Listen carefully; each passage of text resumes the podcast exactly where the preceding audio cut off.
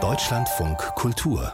Kompressor. Und diesmal mit dem Popkultur-Wochenrückblick. Ich bin Gesa Ufer und in dieser Folge habe ich zu Gast Kais Harabi, Autor, Kritiker, Podcast-Redakteur, Auskenner und Host und Friedemann Karik, der seines Zeichens ist ebenfalls sehr podcast-affin, außerdem Sachbuch- und Romanautor, Journalist und Moderator. Gemeinsam mit Samira El-Wazil macht er den Podcast Link in Bio hier im Deutschlandfunk Kultur, den Sie sich unbedingt mal anhören sollten. Erstmal aber haben wir über ein Thema gesprochen, das Kaiser Rabi mitgebracht hat. Es geht nämlich um das, ja, schon seit längerem wirklich schwer angesagte Genre der Promi-Dokus, ob jetzt Meghan und Harry oder Taylor Swift, diese Dokus, die treten ja eigentlich immer mit dem Versprechen an, echte, am besten total private Einblicke in das Leben berühmter Menschen zu liefern. Also Leute, die wir nur so von der Bühne, aus der Entfernung oder aus der bunten kennen, die sollen durch diese Dokus nahbar werden, menschlich. Eigentlich haben die alle so Probleme wie, wie du und ich. Würdet ihr auch sagen, das ist die Attraktion, darum laufen diese Dinger so sagenhaft gut? Äh, ja, ich kann vielleicht gleich mal anfangen, weil ich das Thema mitgebracht habe. Ich glaube, weswegen die, diese Dokus so gut laufen, das ist gar nicht, dass man so ein Nahbarkeitsversprechen, sondern es ist vor allem Nostalgie. Mhm. Also wenn ich mir so angucke, welche Promis eigentlich solche Dokus bekommen haben, dann sind es ja nicht so, also Taylor Swift hat ja eine Konzertdoku rausgebracht und keine, so diese Home Story Doku, wie sie jetzt bei David Beckham gelauncht wurde auf mhm. Netflix oder dieses Robbie Williams, ich erzähle nochmal meine Sicht der Dinge, was ja auch Harry und Meghan gemacht haben, sondern es geht viel, glaube ich, um Nostalgie, um nochmal so dieses so, ah ja, so war das damals und nochmal so eine neue Perspektive eigentlich auf diese Zeit, in der diese Leute auf dem Höhepunkt ihres Ruhms waren. Mhm. Weiß nicht, gibt es Dokus, die euch jetzt ad hoc einfallen, die euch ähm, wirklich so richtig begeistert haben, die auch unter dieses Genre fallen? Und könnt ihr noch rekonstruieren, was euch daran so gefallen hat? Oder anders gefragt, Würdest du dir, äh, Friedemann, diese Geschichten angucken? Robbie Williams zum Beispiel, David Beckham? Ich habe viel zu viel Angst, ehrlich gesagt. Was? Ich habe, ich habe, tatsächlich Angst vor diesem Genre, weil es gibt für mich eigentlich nur äh, zwei Möglichkeiten. Also entweder interessiert mich die Person nicht, dann gucke ich sowieso nicht mhm. an. Aber wenn mich die Person interessiert, dann gibt es für mich zwei Möglichkeiten. Entweder äh, die Doku äh, bleibt an der Oberfläche, es ist reine Reproduktion, reine Nostalgie, es wird eigentlich alles, was man schon kannte, einfach nochmal nett zusammengeschnitten. Dann bin ich enttäuscht, weil ich verlange von KünstlerInnen etwas anderes, wenn sie die große Retrospektive wagen. Oder die Doku gewährt mir wirklich Einblicke in die Abgründe, dann habe ich Angst, dass das große Heldinnensterben einsetzt. Aha. Bei den wenigen Heldinnen, ja, die wir klar. noch haben. Und äh, eine Ausnahme, die ich nennen kann, auch ja mit einem sehr traurigen Grund, ist natürlich Amy, die, die große ähm, Doku über Amy Winehouse äh, Postmortem, äh, die ist fantastisch gut, aber ähm, da ist die Künstlerin dann. Die lief ja auch im Kino, oder? Also ähm, die war, das war gar nicht so eine Netflix-Produktion wie jetzt Robbie und Beckham. Das weiß ich ehrlich gesagt weiß nicht. Weiß ich auch nicht mehr, ich aber glaube, es war sehr groß. Mh, ich fand äh, genau, was Postmortem-Produktionen angeht, äh, auch diese über Avicii wahnsinnig stark. Ja, die ja. war ne? fantastisch. Knaller. Genau, aber ich fand nochmal sehr interessant, Kais, deinen Hinweis auf diese Nostalgie-Geschichte. Und im Fall von Robbie Williams fühle ich mich da auch voll ertappt. Also David Beckham interessiert mich persönlich jetzt so weniger, aber dieses äh, warme Bad in der Nostalgie, das verspricht ja diese Robbie Williams-Doku tatsächlich. Und die wird beworben mit dem Claim ungeschönt, ehrlich, real. Wir hören mal einen ganz kleinen Miniton, der das vielleicht bebildert. The thing that would destroy me has also made me successful. Touch the fire, push when it says pull and see if I can live. So come on, Yeah, also das ist schon ein fettes Versprechen, ähm, dieses ehrliche, ungeschönte. Nehmt ihr das eigentlich den Leuten, also den Promis selbst, beziehungsweise auch ihren Produzenten ab? Oder wie kritisch sind solche Dokus überhaupt?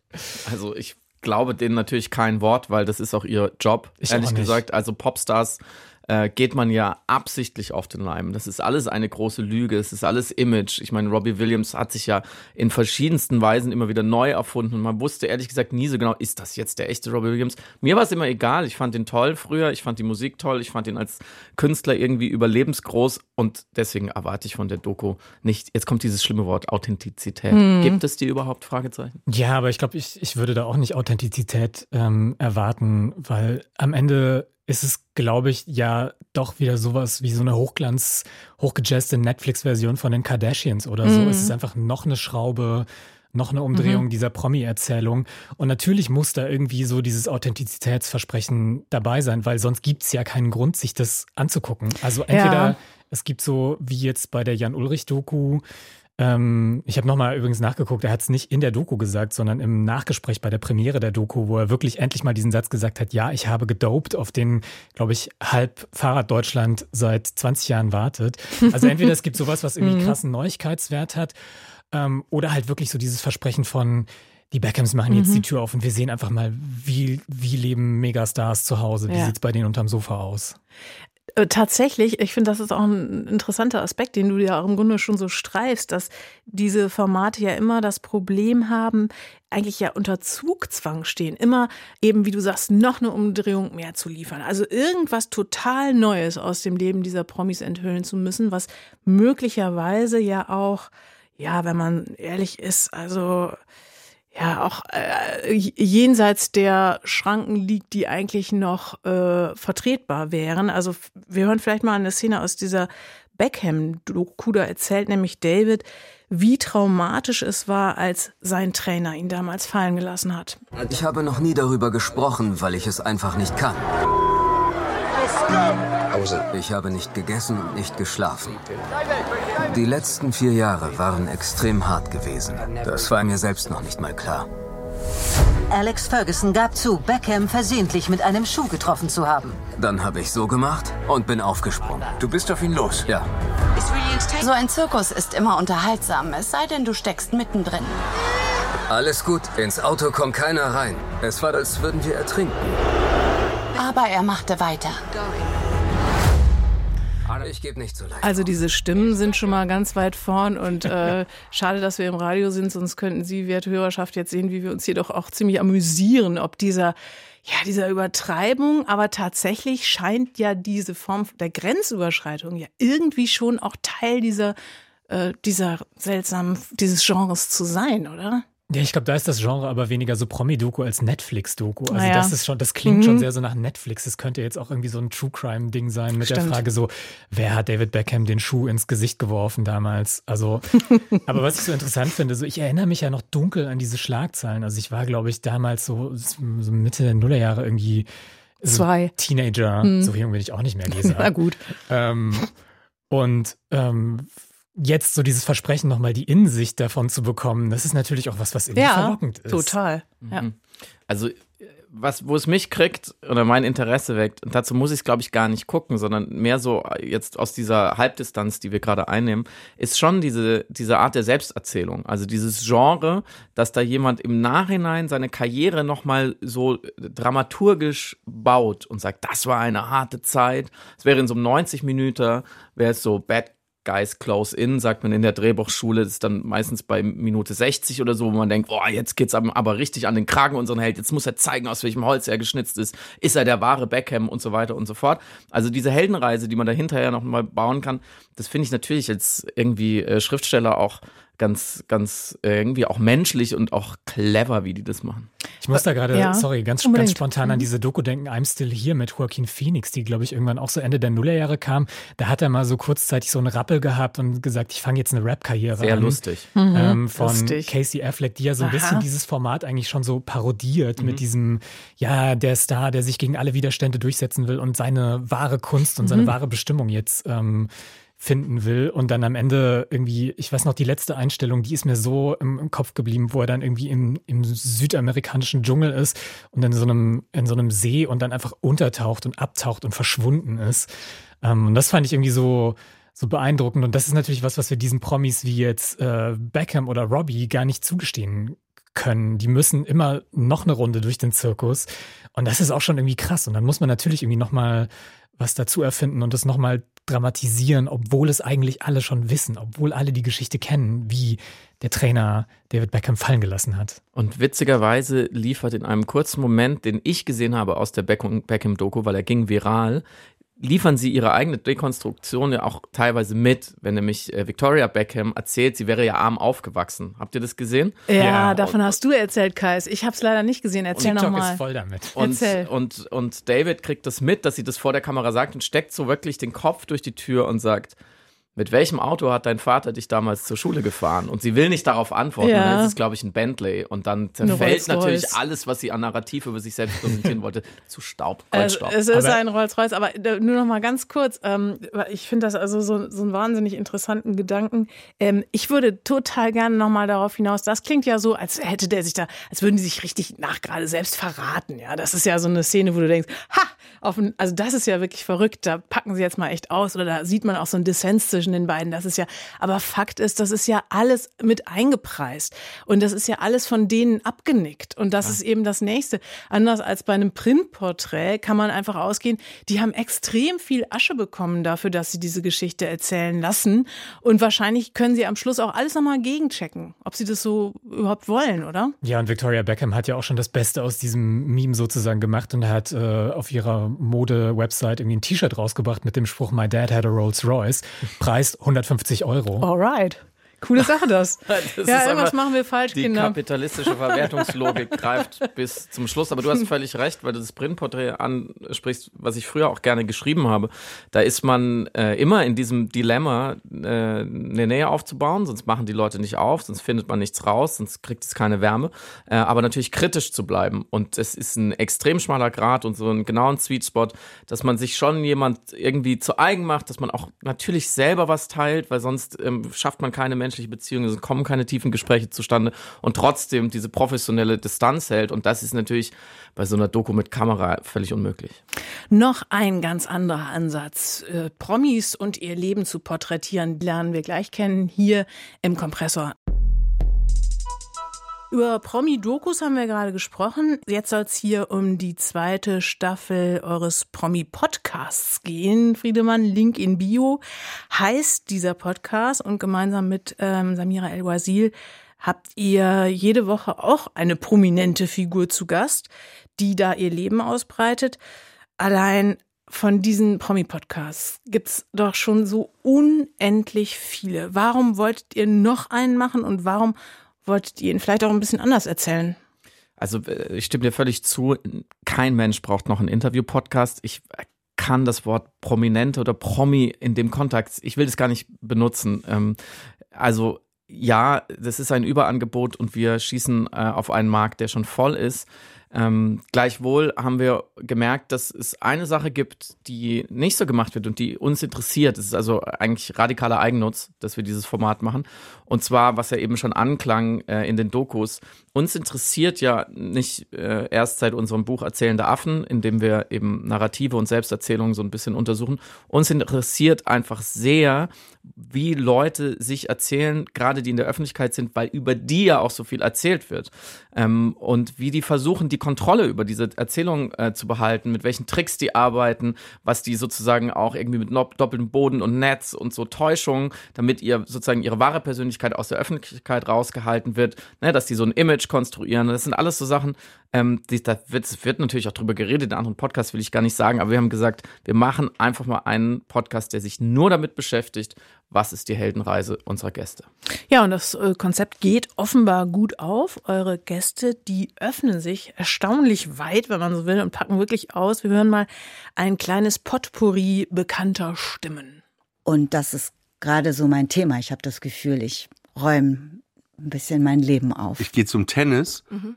dass ich dann einfach äh, ja meinen Basketball mitnehme. Ne? Mhm. Also so, so habe ich das oft. Und wo ich mich dann danach aber wundere, so im Leben, hä? Und dann werde ich nochmal wütender und ah, warum hat das nicht geklappt? Ich sage nicht, es ist nur ein Gefühl, sondern ich sage wirklich bewusst, ich bin nicht das Gefühl, um 42 zu bleiben. Ne? Mhm. Äh, aber immer noch mit guten Peter Pan-Anteilen. Es ist ja wie im alten Griechenland, wo der Überbringer der Nachricht umgebracht genau. wurde. Ich mache eine satirische Aufarbeitung dessen und bin dann die Böse.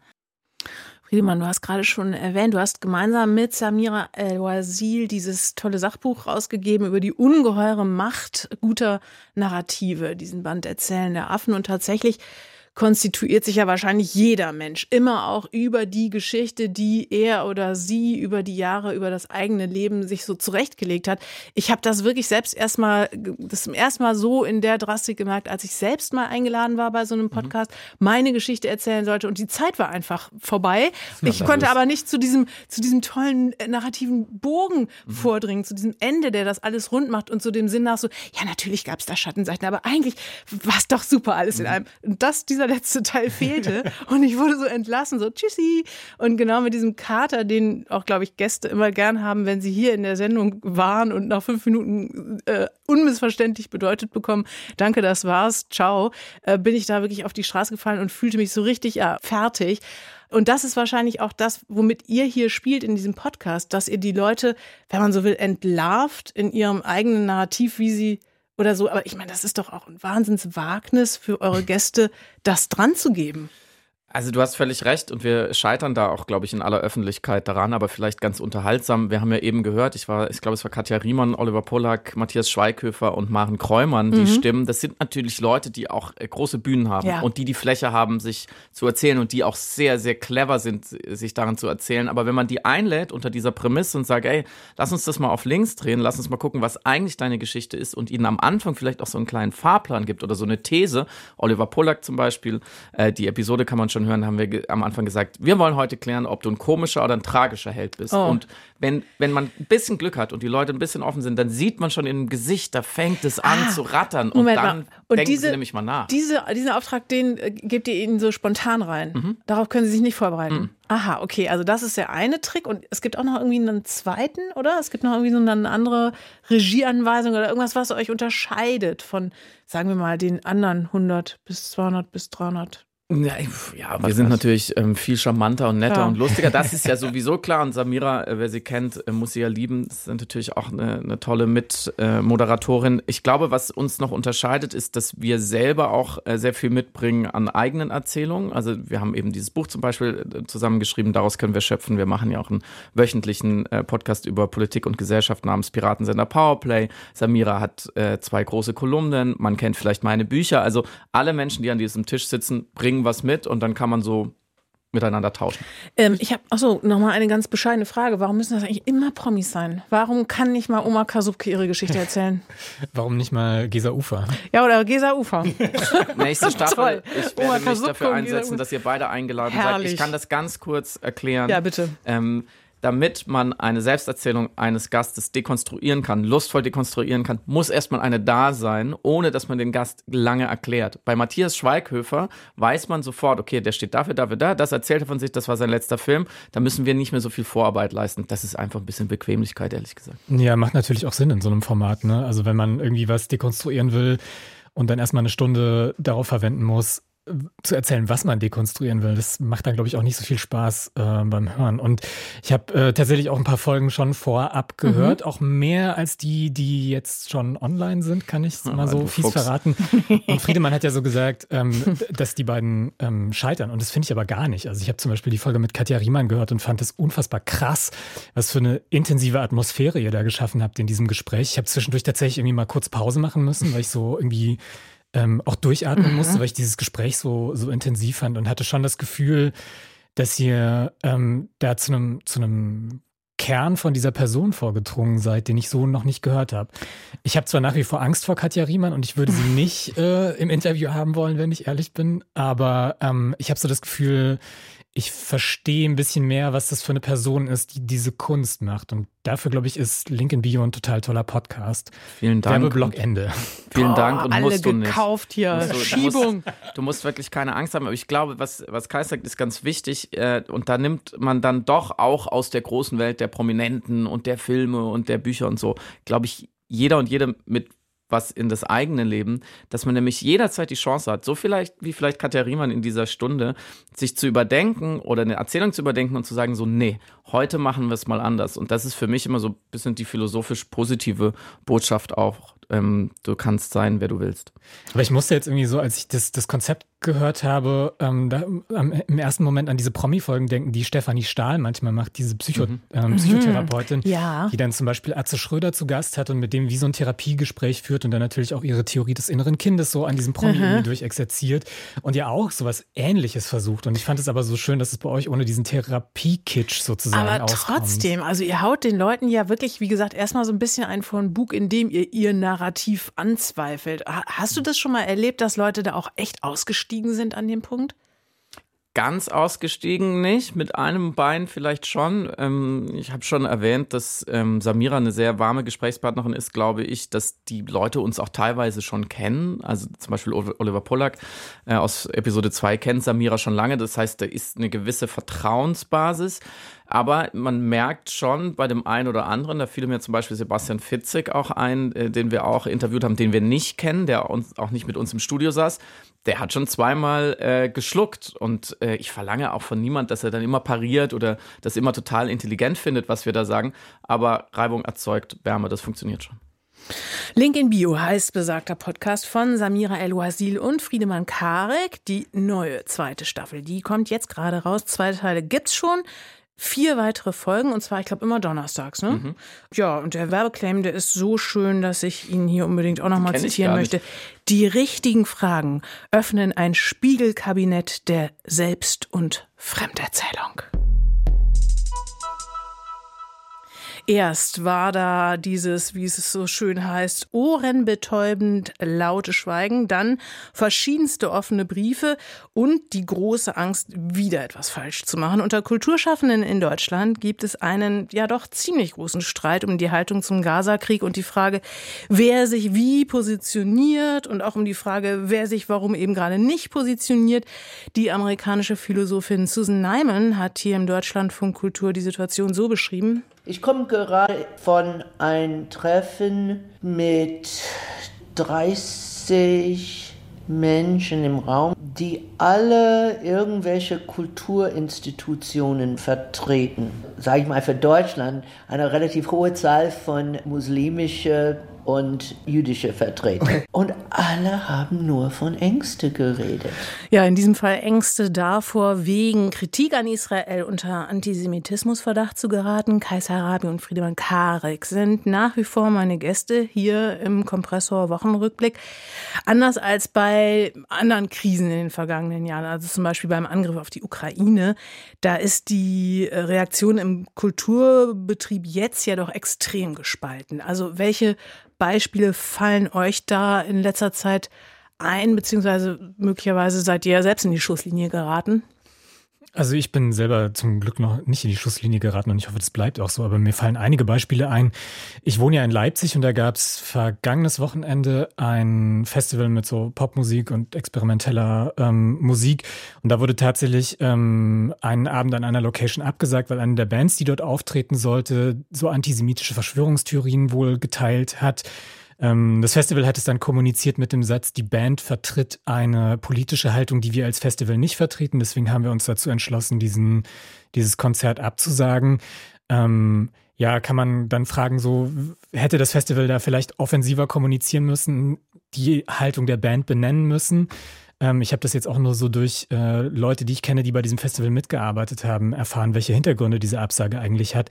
Was mir auch noch einfällt, ist so der Blick nach Hollywood natürlich für mich als Filmfan immer ganz besonders mhm. interessant. Jetzt Scream 7, die Horrorfilm Trilogie-Fortsetzung steht ohne Hauptdarstellerinnen da, weil eine der Hauptdarstellerinnen im Zusammenhang mit dem äh, Terroranschlag vom 7. Oktober und dann eben mit dem mit der israelischen Antwort darauf von Genocide gesprochen hat, was ja in Deutschland teilweise auch schon als antisemitisch eingestuft mhm. wird.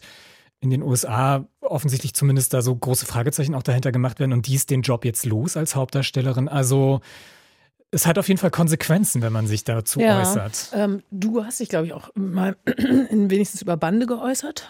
Äh, ich habe tatsächlich einen offenen Brief mit unterschrieben von äh, deutschen SchriftstellerInnen, ähm, der, glaube ich, so zwei, drei Wochen nach dem 7.10. erst kam. Das ist so, war so ein bisschen schade, dass es so lange gedauert hat, der sich hau hauptsächlich an den deutschen Kulturbetrieb gerichtet hat, an die Institutionen, die Literaturhäuser, die Verlage und so weiter. Und eben, ja, dieses Ausbleiben einer Reaktion, Ausbleiben von Bekenntnissen doch beklagt hat und es verglichen hat mit anderen ähm, schlimmen Ereignissen, mit Kriegen, äh, mit Terroranschlägen, wo die Solidaritätswelle, die greifbare Solidaritätswelle einfach früher und schneller angelaufen ist. Mhm. Manchmal gehen diese Spaltungen ja wirklich auch äh, durch Ensemble, durch äh, Bands, also die große Frage, wie kommt man da jemals wieder zusammen? Also das scheint jetzt auf den ersten Blick so unlösbar wie der Nahostkonflikt selbst, oder? Wie, wie, wie machen wir es? Ich glaube, das ist ja gerade so ein bisschen auch der Grund, warum dieser, dieser Konflikt so, so unlösbar scheint, weil die Seiten eben so, so verhärtet sind und ja mittlerweile das auch so ideologisch so zementiert ist. Also in dem Fall aus Leipzig spielt ja auch irgendwie so eine linke antideutsche Ideologie, die da in der Subkultur sehr fest verankert ist, eine, eine Rolle. Ähm, aber ich würde vielleicht nochmal irgendwie zu dem, was Friedemann äh, zu dem, zu dem äh, offenen Brief, ähm, über den offenen Brief erzählt hat. So, ich glaube, was wir, was, was ganz wichtig ist, was so, so ein bisschen jetzt in der Diskussion so durcheinander geht, ähm, ist, dass dieses, ähm, dieses dröhnende Schweigen ja. sozusagen, von dem die Rede war, das bezog sich ja vor allem auf die ähm, so in meiner Wahrnehmung zumindest, darauf, dass niemand so richtig Solidarität mhm. erklärt hat mit den jüdischen Menschen, die in Deutschland ja. leben, die ja jetzt auch angefeindet werden. Also ich habe irgendwie gestern lakonisch elegant mit der Monopol-Chefredakteurin Elke Buhr auch mhm ähm, zu dem Thema gemacht und sie hat eben erzählt davon, dass jüdische Freunde von ihr jetzt sich in WhatsApp-Gruppen organisieren und gucken, mit welchen Taxiunternehmen sie noch fahren können. Bekannte von mir, die haben einen Stern an die Hauswand gemalt bekommen. Also da ist, glaube ich, ähm, es super wichtig, eine Solidarität zu erklären. Wo es dann aber problematisch ist, ist so die Frage so, ja, wie gehen wir jetzt mit der Gemengelage in Israel um? Wie positionieren wir uns da? Das ist super undurchsichtig und da kann ich eine Zurückhaltung tatsächlich auch verstehen und würde sie auch gutheißen, glaube ich. Das würde ich mhm. voll unterschreiben. Ich glaube, es ist auch immer eine Frage der Sprecherinnenposition, dass ich jetzt als Deutscher und Enkel eines Wehrmachtssoldaten vielleicht nicht den Israelis vorschreiben sollte, wie sie sich zu verteidigen haben, finde ich, ehrlich gesagt, erklärt sich von selber. Ähm, und ich glaube, wir sehen da an ganz vielen Stellen, da würde ich dir ein bisschen widersprechen, nicht unbedingt eine Verhärtung von Fronten, sondern wir sehen Leute, die sich da lange auch fein rausgehalten haben inklusive mir, ich zähle mich dazu, weil es einfach ein unheimlich komplizierter, äh, mit Dilemmata aufgeladener Konflikt ist. Wir, wir werden da jetzt so reingeworfen und jetzt natürlich gibt es eine gewisse Art von einem Bekenntniszwang auch in sozialen Medien, dass man sagt, ey, du postest die ganze Zeit, warum postest du da nichts dazu? Mhm. Aber womit wir alle oder woran wir alle scheitern, ist diese unerträgliche Gleichzeitigkeit des Leids. Also es gibt eben Leid auf den sogenannten beiden Seiten. Beides muss man irgendwie empathisch begegnen. Mit beidem muss man irgendwie umgehen und trotzdem kann man nicht immer, immer gleichzeitig bei beidem sein. Das ist einfach völlig unmöglich und so sehe ich, glaube ich, dass dieser asymmetrische Konflikt oder Krieg uns eben auch für, vor Asymmetrien stellen. Das ist das Dumme daran. Ich finde, wir sollten trotzdem aber vielleicht doch auch noch mal so ein bisschen gucken auf das Spezifische, was Kunst und Kultur ja ausmacht. Also nämlich deren Autonomie und die Frage, wie weit die sich auch ähm, politisch einfach positionieren muss. Also wir hatten hier im Programm den Kunsthistoriker Wolfgang Ulrich, der also da wirklich richtig gehend von so einem Ende der Autonomie sprach und der die auch wirklich, der die, dieses Ende fürchtet. Und das kann ich in gewisser Weise schon auch verstehen, oder? Wie gesagt, ich glaube, ein Bekenntniszwang hilft niemand weiter, schon gar nicht der Kunst. Andererseits finde ich, dass Kunst insofern immer politisch und auch immer stabil und greifbar sein muss auf diesen politischen Dimensionen, wenn es auch um ihre Grundlage geht. Und was die Hamas am 7.10. verübt hat, war ein Ausbruch einer Auslöschungsideologie, die sich sofort auch gegen alle Kunst und gegen alle Freiheit des Denkens und Redens wenden würde, wenn sie könnte. Und ich finde, dieser Grundkonsens, das verlange ich einfach von mir und von Menschen, die eben sich erdreisten, sich eine Bühne zu nehmen, die Aufmerksamkeit für sich in Anspruch und die uns was über das Leben erzählen wollen. Dieser Grundkonsens, dass Abschlachten schlecht ist, Vergewaltigung, Mord, Entführung schlecht ist, Menschenhass nicht gut ist, ich finde, den muss man schon immer wieder herstellen können. We totally agree, oder? Ja, da gibt es, glaube ich, nicht viel hinzuzufügen eigentlich. Ja, und über alles andere würde ich denken, bleibt es weiter zu streiten. Wir werden hier an diesem Freitagmittag leider keine validen Lösungen des Nahostkonflikts liefern, aber vielleicht können wir Sie alle ermuntern, weiter miteinander zu sprechen, auch gern zu streiten. Reden hilft meistens ja doch auch ein wenig, behaupten wir hier vom Radio. Friedemann Karek und Kais Harabi, sehr, sehr schön, dass ihr heute hier wart. Hoffentlich auf bald. Danke, Danke für die Einladung. das war geübt.